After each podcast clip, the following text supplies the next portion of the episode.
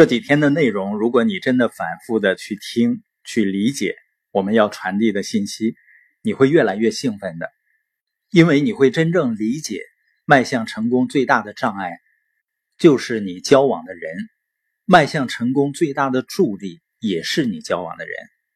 所以，我们说，告诉我你和谁来往，我就知道你是什么样的人。换句话说呢，你信谁，你就过谁的生活。即使是像耶格取得了今天这样巨大的成就，但是他在生意起步的时候，他周围的朋友都在嘲笑他，说他很愚蠢。他也曾经很受困扰，但是他仍然继续向前走。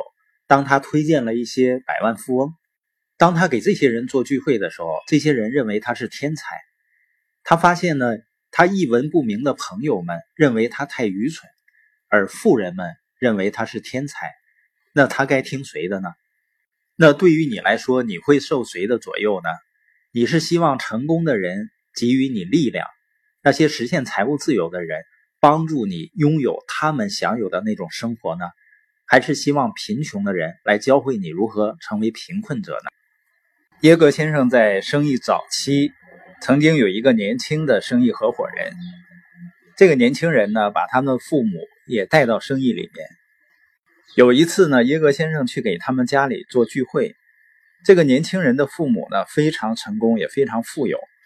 当他父母邀请的客人出现了以后，这个年轻人的母亲先站起来说话。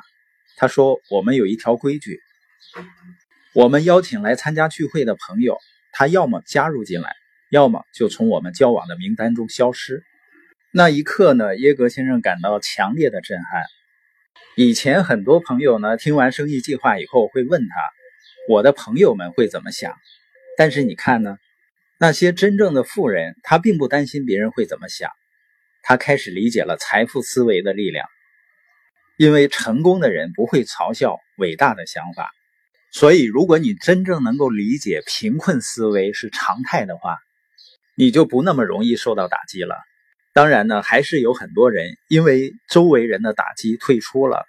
他也许不知道，他是以一种善良的方式背叛了他的家人和孩子，这是他的选择。但是对于我来说呢，通向财务自由是唯一的路。当我一直向前走的时候，我就能找到一直向前走的人。所以，对于那些不管退出的还是坚持做下去的人，对我来说呢，并没有什么不同。但是他们的生活会大大不同的。所有那些获得成功的人都明白，受人打击是常事儿。每个建立生意的人呢，都会发现，你做的生意越大，你受的指责就会越多。但是成功者呢，会继续向前走，而那些失败者呢，会继续指责。失败者很有意思啊，他永远不会认出成功者，也就是说，他总是会认为你是失败者的，因为他就有失败的头脑。他们会说呢，你是失败者，你永远不会成功的。这时你要留神了，你要告诉自己，在我看来，他们不像是成功者，他们根本就不是我想成为的那种人。因此呢，如果他们认为我是失败者，那他们就是镜子照多了，还以为我跟他们一样呢。而成功者呢，会认出成功者，成功者不会四处游荡，见人就说你是一个失败者。我认识的那些最成功的人，会见人就说你能做到。我们要记住的就是，如果你害怕批评，那你离开这个世界的时候，你会一事无成。如果你希望在阳光下占据一个好的位置，那你就要想到会有酷热的天气，甚至会有沙子打在你的脸上。如果你知道你所做的是正确的，那么批评它就是一种赞扬了。本节播音的重点呢，如果你想成功，你就得学会被人击打而屹立不倒。